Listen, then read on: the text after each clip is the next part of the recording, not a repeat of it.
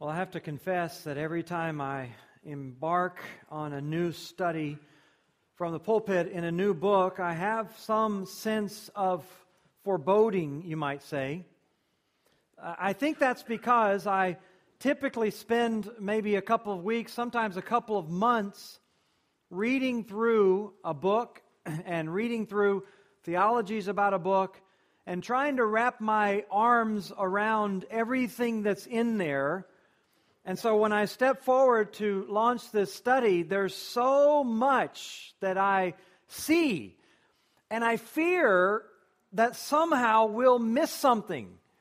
That somewhere along the way, in the next three years or whatever it might be, that some stone will be left unturned or some passage won't quite be examined clear enough, and that we won't do justice to that particular book. And let me go ahead and give you the teaser. We won't.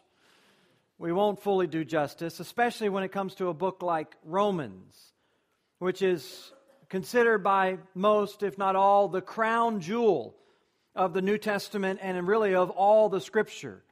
The crown jewel of theology, the crown jewel of, in, in some ways, our salvation and our gospel.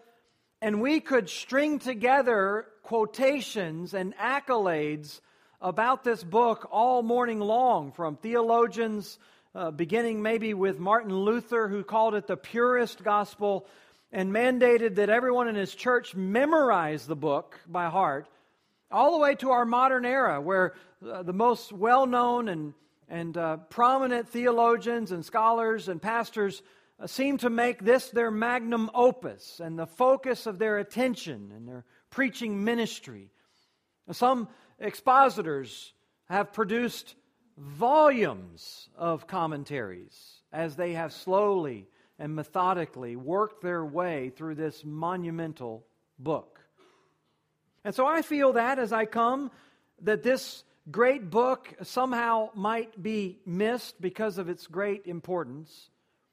But it's surprising, really, in light of that, how important it is and how much it's been celebrated, it's really surprising to me that so many people are still unaware, or even we might say uncertain, about why it was written in the first place. Why was Romans written? I might, I might pose the question to you and ask you why, if this book is so central to the Bible and so central to the, the New Testament, so central to the gospel, why did Paul write it? If you're a, a student of Scripture, you recognize in other passages of Scripture very clear purposes. You know that Paul wrote the book of Colossians, for example, because there was some sort of pre Gnostic heresy going on in the church at Colossae, and he was trying to address it at various uh, junctures. You know that the book of Galatians was written because Paul was trying to, on one hand, defend his own role as an apostle, and on the other hand, attack or, or undermine Judaizers who were trying to import these Jewish practices into the church. You know that First Timothy was written so that people would know how to conduct themselves in the household of living God, which is a pillar and support of truth. You know why Second Timothy and Titus and uh, all these other books were written and even in a book like Ephesians, which is more of a sort of a circular letter, there are still clearly defined purposes that people have discerned from books like that. Or you take a, a whole category of books like Second Corinthians, which uh, or, or the book of, as I said, Galatians or Philippians or Colossians, and every one of them have a discernible opponent that you can see Paul actually address in the book at various junctures and actually call them out and rebuke them for various things. And so there's, there's a clear line of connection between why he wrote the book and some situation that's taking place on the ground.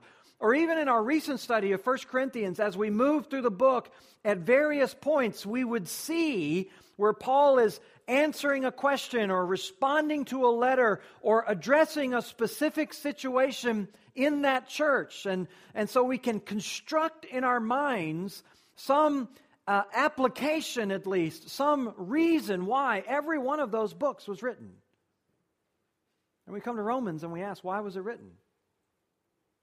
What was the purpose? Well, some people might think, well, it's just theology, right? Uh, this is a systematic theology. This is Paul's statement of his own doctrine. Well, if that's the case, there's some serious gaps. I mean, the book has rich, rich theological sections, but it's almost completely lacking in Christology. And we certainly wouldn't begin to say that Christology, the doctrine of Christ, is not important to Paul. There is essentially no ecclesiology, the doctrine of the church. And the best we can say about some things like pneumatology, the doctrine of the Holy Spirit, or even eschatology, the doctrine of end times, is that they are lightly touched on, but in balance with other doctrines, they are not given equal weight. At the same time, we note that after the beginning of the letter and really well into the final chapters of the book, as Paul begins to unfold what he's saying here, basically from chapter 1, verse 18, all the way through chapter 14, the very end, verse 32, he doesn't make a single reference specifically to the Roman church, to their situation, to his relationship with them, or anything that would give us any sense of what might personally be the connection for the Apostle Paul. All that sort of leads people, unfortunately, to read the book of Romans in something of a vacuum. Or they, they tend to read it as this, this sort of abstract doctrinal treatise.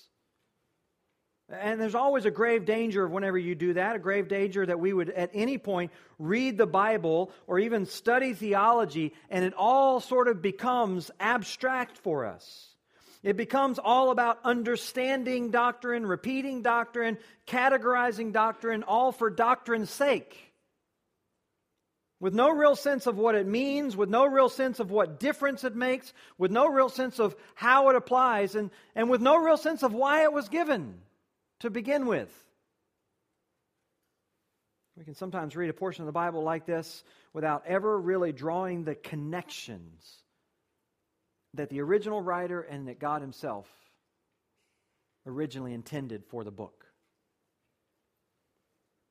Well, at the outset, we recognize that there was a purpose for the book of Romans. It's not just a systematic uh, textbook, a systematic theology textbook. It's not Paul's personal doctrinal statement, like you might, you know, go out there and download the doctrinal statement of our church that sort of says everything we believe about everything. Paul doesn't include that here. He doesn't have a full list of everything he believed about everything. It's not his attempt to lay out everything he knows about doctrine. He has selectively addressed certain key doctrines for certain reasons in this book. There's a reason for the book, and therefore there's a reason why Paul chose these doctrines to highlight and not others. And so, before we get into the particulars of the book, I thought it would be helpful for us to get our minds around the purpose to begin with and to orient our minds to the situation of the first readers. To, if you will, put ourselves in their seats or maybe in their shoes. And so, so that by doing that, the Holy Spirit would have an opportunity to connect in our hearts and minds what this is all about to begin with so that we know why, why it was given, how it applies. And so, really, to begin with, or to start with, we need to start at the end. And so, if you have your Bibles, turn with me to Romans chapter 15, all the way to the end of the book. And perhaps the uh, clearest, not the very end, but to the back of the book, perhaps the clearest statement that Paul gives anywhere about the purpose of his writing. And we find in verses 22 through 24, Paul really addressing the issue of partnership. The issue of partnership. And this is what he says in verse 22 This is the reason why I have so often been hindered from coming to you. say, what the reason? What's the reason? Well, he, he's outlined it from verses really 13 all the way through verse 21, he's been talking about his ministry and how he has uh, been called to this work and he's been busy with the priority of this ministry that God had given to him.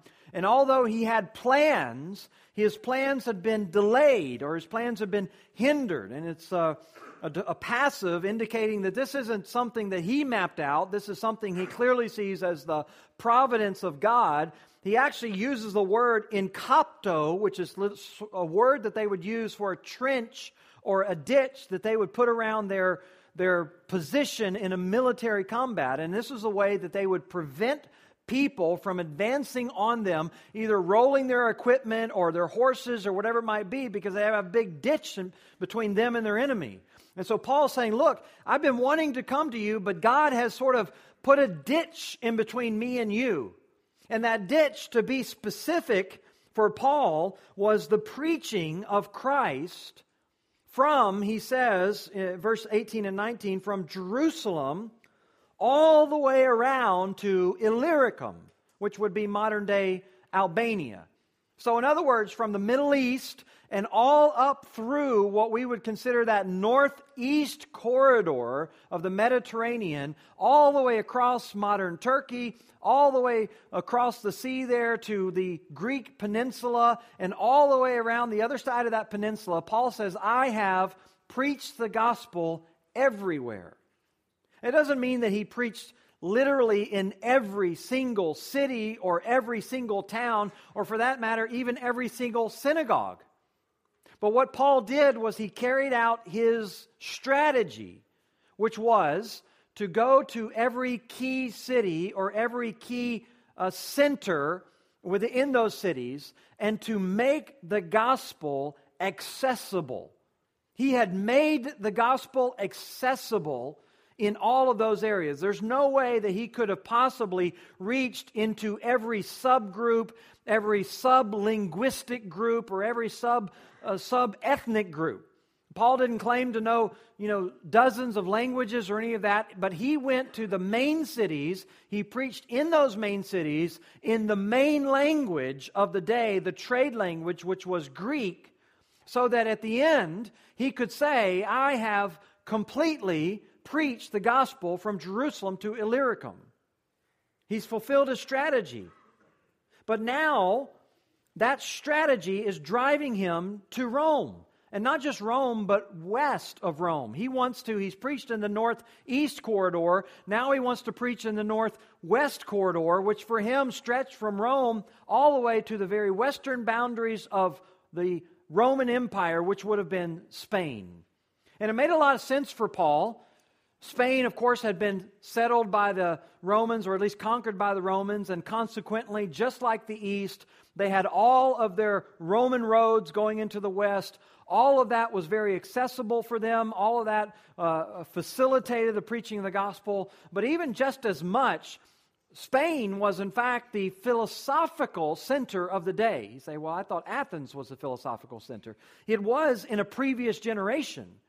But at this particular juncture in time, it was Spain who was producing all of the great philosophers and rhetoricians. That is the place where Rome regularly turned for the tutors and the philosophers who would come in and literally tutor the children of the emperors themselves.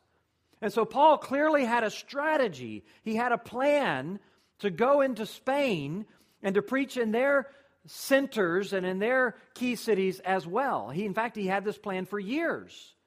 And although Paul recognized providence, that God had currently put a ditch between him and, the, him and, and Rome and him and this goal, he didn't see somehow a conflict between careful planning and the providence of God. That although providence had temporarily hindered him, he still wanted to enact his plan which involved the, uh, the meticulous step of going to Rome and being by them helped along the way. In fact, he says it in verse 23 Now, since I no longer have any room for work in these regions, I don't have any space, in other words, I've accomplished everything. And since I've longed for many years to come to you, I hope to see you in passing as I go to Spain, and to be helped on my journey there by you once I've enjoyed your company for a while. So Paul says, This is my plan. I'm going to come. I've been wanting to come. And as I come, I want to be helped. The word is propimpoi. and it's used every time it's used in the New Testament, it's always used in a very specific and technical sense of financial partnership, financial support. I mean, you can look into the book of Acts, whether it's Acts 15 or Acts 20 or Acts 21. You can look into 1 Corinthians 16, Titus 3, 3 John. Wherever you look, you find the word. Every single instance, it's always used of a church financially coming alongside of and supporting a missionary, an itinerant preacher, a minister of some sort for the fulfillment of their ministry. In other words, Paul's saying, I'm coming to you, and I'm coming in order to raise funds. I want to come, I want to be encouraged by you, I want to have mutual fellowship, but I want you to take up what we would say is a missionary offering in order to help me accomplish this ministry over the next couple of years. Now, Paul, of course, was the one who has made famous what we often refer to as tent making. And if you've been around the church for very long or you've been around missions, you may have heard that term. It, it typically in our day refers to missionaries or preachers or whatever it might be who would receive their wages, their earning outside of the church in what we might call secular work or whatever it might be. They would work uh, during the day so that they could do ministry in their off times. And Paul did this for a while. Acts chapter 18, literally, he made tents. He attached himself to some other Jews who were in the same profession, and for the course of maybe a year, maybe a little bit less than a year, Paul labored making tents, and he would do that six days a week. And then in the evenings and on the Sabbath, he would preach the gospel. He would go out there and do the ministry. And he did that until we're told in Acts 18 uh, Ty, uh, Timothy and Silas showed up from Macedonia with a massive gift. The Macedonian churches had combined together and had given this enormous gift so that we're told there in Acts 18, Paul left the tent making and devoted himself completely to the ministry of the word from that point forward. And not only him, but also Timothy and also Silas. So, in other words, this was a huge gift, a huge generous blessing from the churches where they came alongside and gave plenty of money so that Paul could completely survive and all of his co workers could completely survive in the full time ministry of the word. In other words, Paul might have temporarily engaged in tent making, but the normal course of his life was to be supported by the financial contributions of churches. And this is what he did. And this is what ministers typically do. They, they, they, they, they come along, missionaries come along, and they do what we sometimes call deputation or fundraising or whatever it might be. And it's a completely honorable and biblical and godly thing. And Paul has no shame in telling the church, I'm coming to you, and what I want is financial support. And I want financial support in order to fulfill the ministry, the ministry the Lord's given me. In fact, it's all spoken in the context. If you have your Bible still open to Romans 15 there, you can back up to verse 18. This is where Paul says, I will not venture to speak of anything except what Christ has accomplished through me to bring the Gentiles to obedience. Mentioning that God had used signs and wonders and other uh, power, powerful things through him, he says, so that the, from Jerusalem all the way around to Illyricum, I fulfilled the ministry of the gospel of Christ.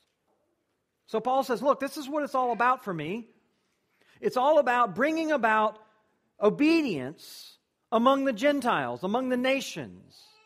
Now, that's an important point of contact for us because this focus of bringing about obedience of the Gentiles or the obedience of faith, it literally frames this letter. In fact, flip over to Romans 16, look at the last three verses of the entire book. The last three verses of Romans.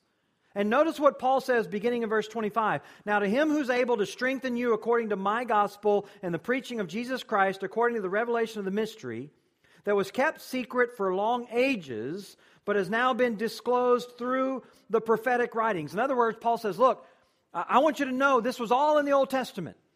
All this was back there in the Old Testament. It was, it was prophesied, it was there. He says this, this, this, this what's disclosed through the prophetic writings has now been made known to all the nations according to the command of the eternal God. What's that? That is the Great Commission. I mean, the reason that, that all the nations are getting to know this is because Christ commanded it. He commanded that we go into all the nations and to teach them to obey all that He commanded. And that's what He goes on to say there in verse 26 to bring about the obedience of faith. Now, go all the way to the very beginning of the book, the very first few verses, the first five verses of the book of Romans, and listen to what Paul has to say. Paul, he says in verse 1 Paul, a servant of Christ Jesus, called to be an apostle, set apart for the gospel of God, which he promised beforehand through his prophets in the Holy Scripture. Same thing. This is all there. This is all God's plan, all God's promise. It's all there in the Old Testament. Concerning, he says, verse 3, concerning his son, who was a descendant from David according to the flesh, and was declared to be the Son of God in power, according to the Spirit of holiness, by the resurrection from the dead, Jesus Christ our Lord. Now listen, through whom we have received grace and apostleship for what? To bring about the obedience of faith for the sake of his name among the nations. This frames the entire letter. This is the way, this is his opening words. This is the final word that he has to say to them. This is at the core of why he says, I'm coming to visit you. The reason I'm coming is because I have a calling on my life to bring about the obedience of the faith among the Gentiles. I want to close the letter reminding you that you have an obligation to bring about the obedience of faith among the Gentiles. I want to open the letter by reminding you that you have an obligation to bring about the obedience of the faith in the Gentiles and among the nations. Now, if you think I'm repetitive in my preaching, read the book of Romans. Paul's making a point, and he wants them to catch the point. The entire letter is framed around that concern. He begins with it, he ends with it, and it's about partnership. He wants them to grab hold of this. So, if that is the case, and it seems to be, at least to me, that partnership is such a central concern that Paul would open the letter and end the letter that way, then wouldn't those opening verses and those closing couple of chapters be enough? I mean, couldn't you just sort of begin, so couldn't you just sort of take 118 all the way through chapter 14, verse 32, and just lop all that stuff off and just have a nice letter? You know, Paul Apostle Jesus Christ, a call to bring about obedience. Hey, I want to come visit you. I've been planning on doing it. By the way, we got to do this. Bring about obedience. If the whole point is partnership, wouldn't that be enough? No, not for the Apostle Paul. It's not enough. Why all that stuff then? If this is his driving concern, why 118 all the way through 1432? Why is this so essential? Uh, that, that the Romans need to know this? Well, in a single word, in a single word, it's all about peace. It's all about peace. Peace and partnership. Several people have, in fact, summarized the book of Romans that way the gospel of peace. It's a story about peace. I mean, it's a story really that begins with hostility and it begins with judgment. It begins with judgment over all the Gentiles, and then he talks about judgment over all the Jews. And then chapter 3, he kind of talks about sort of this universal judgment. So it begins with hostility, but then Paul moves into what we sometimes call propitiation, or sometimes we call satisfaction, or sometimes we call uh, appeasement.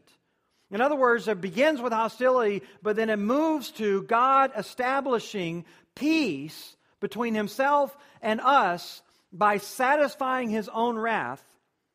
And then from there, he talks about peace between us and God. He talks about peace in our own consciences. He talks about peace between Jews and Gentiles. He talks about peace among believers. I mean, this is not a book, as we said, that aims to lay out every detail of Paul's theology, but it very specifically and very richly lays out the details of God's wrath and the provision that he made with Christ and how that provision provides peace with God. And then that is applied to various contexts within the church and within society. Now, Paul, as a missionary, would have understood, like every good missionary understood that peace and harmony, especially within the churches, are vital to what he does. I mean, he would have understood that any church that is suffering discord and disharmony is a threat to his overall ministry and a, th- a threat to the viability of his mission. He understood that that kind of discord, that kind of disharmony could disrupt his supporting churches, could disrupt their prayer focus, could disrupt their evangelistic zeal. And so Paul would have had, like every missionary, this desire to do everything within his power. Or we might say, if we wanted to borrow a phrase right out of Romans 12, as much as is within his being, or as much as it depends on him he wanted to help them be at peace. Paul also had friends in this church. That couple that he worked with in tent making, their names were Aquila and Priscilla. He met them in Corinth, we're told in Acts chapter 18. He had found them because we're told that they had been, uh, if you will, jettisoned or they had been cast out of Rome by a decree from Claudius the emperor. Acts 18 says uh, they had come from Italy, or Aquila had come from Italy with his wife Priscilla because Claudius had commanded all the Jews to leave Rome. So these were two Jews who apparently had lived in Rome. They were forced to leave when all the Jews were forced to leave by a decree from the Roman Emperor Claudius. Now, that decree happened in 49 AD. And it's apparently the result of some turmoil or some hostility or tumult that was taking place or had arisen between Jews and Christians because the Roman historian Suetonius actually notes this in his history. He says that since the Jews constantly made disturbances at the instigation of Chrestus, he, that is the Roman Emperor Claudius, expelled them from Rome. And most historians, I think, rightly conclude that Suetonius didn't know the, the, the real catalyst about this, and so he uh, interposed the Roman name Chrestus, where he had heard them talking about Christos, that is Christ. And so, not knowing all the background, he's just trying to put the best explanation here. But apparently, there was this conflict that arose in 49 AD between Jews who were still practicing Judaism and Christians, some of them Jews, maybe some of them Gentiles, all revolving around Christ. And so, in order to preserve public peace, Claudius just expelled all the Jews. Just cast them all out of Rome, no matter whether you were a traditional Jew practicing Judaism, no matter whether you were a Christian Jew practicing your faith in Christ. And Aquila and Priscilla, along with every other Jew, were just swept up as a part of the, as a part of the decree. Now, this would have had profound impact on the church, as you might imagine. As most people conclude, I think it's right that the early believers in almost every corner of the Roman Empire were Jews. I mean, in the early days, we're told they gathered at Pentecost and the Lord uh, descended and, and Peter preached the gospel and many, many were saved. And instead of returning back to all their various locations and cities where there were no churches, where there was no discipleship, where there was no opportunity to plug in and grow, they all decided just to stay put in, in Jerusalem. And they were there for a number of years, maybe three years, maybe six years. They were there just every day meeting and every day being taught and discipled by the apostles until one day there was a conflict that arose over Stephen. And because of Stephen's persecution and eventual martyrdom, we're told in Acts chapter 8 that all the Christians then were scattered or fled out of Jerusalem. They were run out of Jerusalem and then eventually returned to their homelands. And no doubt some of those early uh, Christians would have been people who who claimed Rome as their home. And so in the early days, they would have returned back to Rome and they would have planted a church there.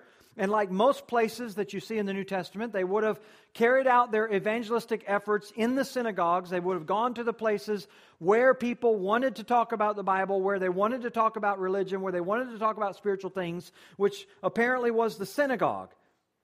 And this is where they did their evangelism. Most of their early converts probably would have been Jews as well, along with some Gentiles. But when Claudius expels all the Jews, all of these Christian Jews are swept up in the process.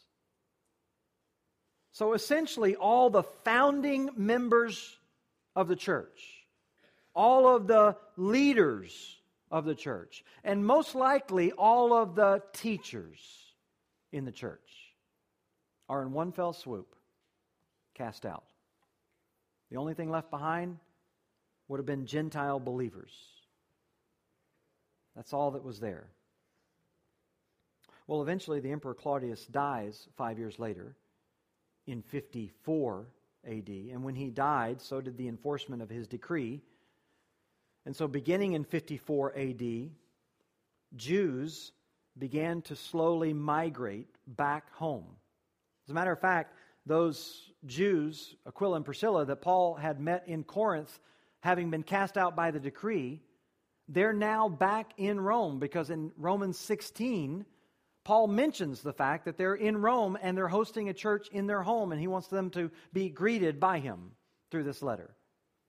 So you, you have now this, this massive repatriation, this massive return of all these Jews who had been cast out years before, and so it really doesn't take a lot of imagination to realize that when they return, it might have caused problems because they had now been gone for five years. Many of them, when they left, they were leaders, they were teachers in the church, but now when they came back, others had taken up those roles, uh, having been forced to. And not only that, there might have been even a little bit of tension in the air because these Gentile Christians, the whole reason Jews were kicked out is because they had become targets they were, they were the targets of hostility and maybe what we might even call terrorism today. They were, they were uh, uh, attacked, uh, they were uh, targeted in all these ways, and so there might have been some sort of lingering racial tension or, at the very least, distrust between Gentiles and Jews. You could add on top of that, then in the course of those five or six years, while all the Jews had been expelled, the church may have or most likely adopted a more Gentile flavor, a more Gentile culture. Or at least the early influences of Judaism would have been greatly diminished, maybe abandoned altogether. Certain Jewish holidays, certain Jewish celebrations, certain Jewish feasts, which might have been a part of the church culturally early on because it was made up by so much Jews, so many Jews, now were meaningless and now had been left aside. Certainly things like circumcision or even dietary laws, which might have been just a natural matter of cultural course, now were no longer central to the church anymore. And add on top of that, that whereas before these Jews might have been the majority, now having been cast out, and as they slowly make their migration back into the church, and as other Gentile believers, no doubt, had come to faith in Christ, they probably returned as now a minority.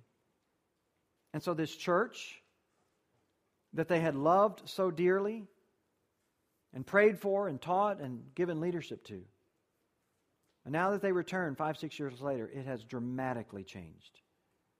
And they're standing in it has dramatically changed. And it doesn't take a lot of imagination to suggest that this caused tension. And in fact, when you look into the Bible, uh, into the, the, the, book of Romans here, you see that. And people have asked, as they've looked at the book of Romans through the years, look, is this book written primarily to Jewish Christians or is it written to Gentile Christians? And the answer, of course, is yes. Because as you go through the book, he talks to both of them. And sometimes in very direct ways. I mean, he begins in chapter 1, verse 16, when he says I'm not ashamed of the gospel, for it's the power of God for salvation to everyone who believes, to the Jew first and also to the Greek. Paul, by the way, writing probably in about 57 AD. So this is just a few years since these Jews now have started to return. He go over to chapter 2 and verse 9. He says, There will be tribulation and distress for every human being who does evil, to the Jew first and also to the Greek, but glory and honor and peace for everyone who does good, to the Jew first and also to the Greek, for God shows no partiality. And you can go down to verse 17. You, if you call yourself a Jew, in other words, Paul is now talking directly to Jews.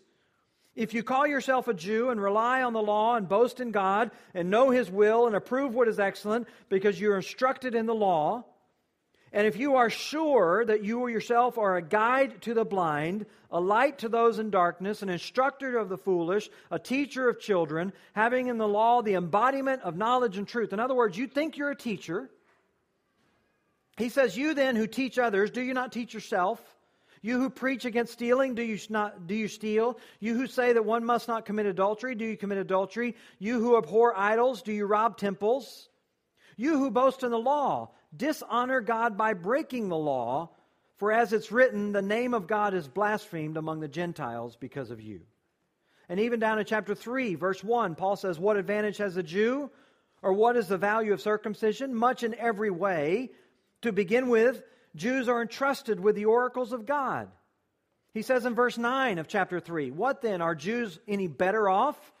No, not at all, for we already have charged that all, both Jews and Greeks, are under sin. You can go to chapter 4 in verse 9, and he's talking about the blessings that came from Abraham and, and, uh, and even through David. He says, Is this blessing then only for the circumcised or also for the uncircumcised. This is another way of saying Jews and Gentiles. Is it only for the Jews, or is it also for the Gentiles? We say that faith was counted to Abraham as righteousness. How then was it counted to him? Was it before or after he had been circumcised? It was not after, but before he was circumcised. He received the sign of circumcision as a seal of righteousness that he had by faith while he was still uncircumcised the purpose was to make him the father of all who would believe, being uh, without being circumcised. In other words, Paul says that Abraham is the father of uh, of faith for everyone, Jew or Gentile, no matter where they come from. And you can move into chapter 5, and it's the same sort of thing. He says, Look, we all are descendants of Adam. Every one of us. And because of that, every one of us inherit Adam's sinful nature. And not only that, we inherit Adam's judgment. But not only that, he says we all have an opportunity to inherit righteousness because of one man, Jesus Christ. And so, having laid out that universal scope of, uh, of, of salvation in, in the sense that every one of us are on equal standing before God and every one of us equal standing with Christ, in the sense that we can all receive him. Paul then shifts in verses in chapter 6 through 8 to begin talking about then what does righteousness look like apart from the law? Having no longer been enslaved to the law, but still enslaved to holiness, still enslaved to righteousness, in chapter 6 and 7 and 8, he begins to talk about a sanctification that arises out of the life of the Spirit. And you come to chapter 9, and he begins to discuss then the fact that there are still so many Jews who don't embrace the gospel. And Paul says that this really is the climax of his whole message here is that this is God's sovereign hand, his electing hand. That while he has broken off Israel for the moment and he's grafted the church into the plan of salvation, he will, he says, graft Israel back into that same plan in some future time when the fullness of the Gentiles has come in. In fact, there in Romans chapter 11, he speaks directly to the Gentiles. He spoke to Jews earlier. Now, in verse 13 of Romans 11, he says, Now I'm speaking to you, Gentiles. Inasmuch then as I am the apostle to the Gentiles, I magnify my ministry in order somehow to make my fellow Jews jealous and thus to save some of them.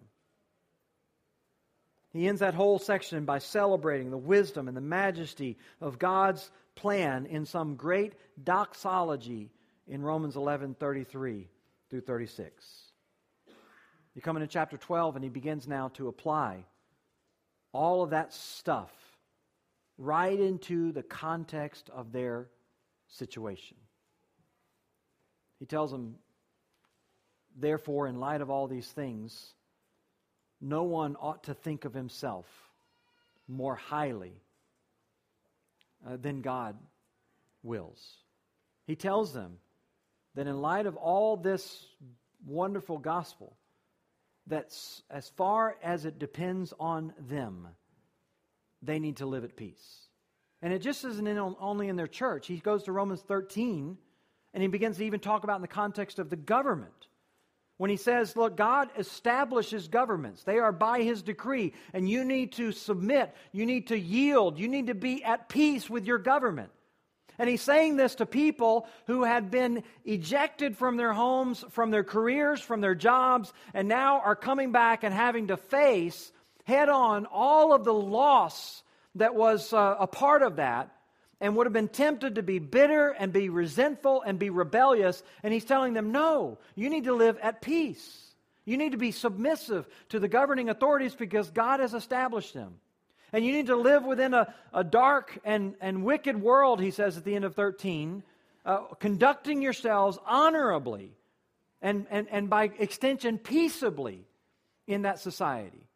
And it just isn't even that broad context of the church or the broad context of society, when you come to chapter 14, he gets right into their personal lives as he begins to explain now look, some people are going to continue observing Jewish holidays and Jewish festivals and Sabbath days and all of those things. And some people are going to continue uh, following dietary codes and all of those things.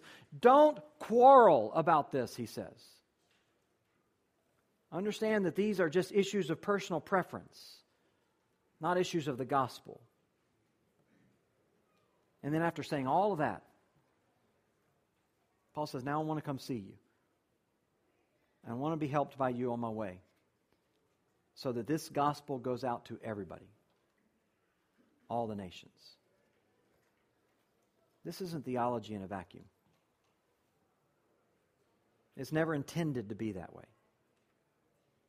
If that's the way you've read Romans, if that's the way you've thought about Romans, you've missed something.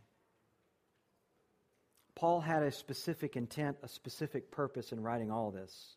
And while the applications that we will find in the coming months and years, they will definitely go beyond the original situation, we place ourselves in the best position to hear what the Holy Spirit has to say by placing ourselves the best we can into that original situation of those original readers. This gospel, it ought to create two great endeavors within you. First of all, it ought to create in us a heart for partnership to bring about the obedience of faith among all the nations. It ought to generate within us, as we read what we read on these pages, it ought to generate within us this yearning in order to make whatever sacrifices we can to carry out the calling and the command that God has placed on us that began all the way back in the Old Testament and are being fulfilled all the way through the gospel to bring about the obedience of all the nations. Secondly, it ought to create in us a heart for peace. It ought to create in us a heart to do amongst ourselves what God did for us. To bring about peace, to be known as peacemakers, as Christ said, because when you're known as a peacemaker, you're known as a child of God. Listen, when those two things become the driving force of your life, when they become the driving force of your ministry, when they become the driving force of your relationships, when they become the driving force of your conversations, then you'll know if you understand the doctrine of Romans. But if you haven't grasped those two things, don't imagine that you've begun to understand this book. Whatever application you've drawn, whatever meaning you've pulled out of it, doesn't begin with the meaning that Paul had. Peace and partnership in the gospel. That's what we want God to do through the book of Romans. Let's stand together. We'll be dismissed with a word of prayer. Father, we're grateful that you have not left us without guidance, without direction, without light. You've given it to us on the pages of this precious book. You've given it to us through the glorious revelation of the gospel. You've given it to us in your precious Son. I pray that we would not miss it or misapply it or let it become in any way a platform for pride and arrogance and boasting rather than that for which you intended it. May this gospel propel us forward in the mandate that you've given to us. The mandate that all the nations would hear and would obey. The mandate that we live at peace amongst ourselves. May you do that, Lord, according to your grace and mercy. In Christ's name, amen.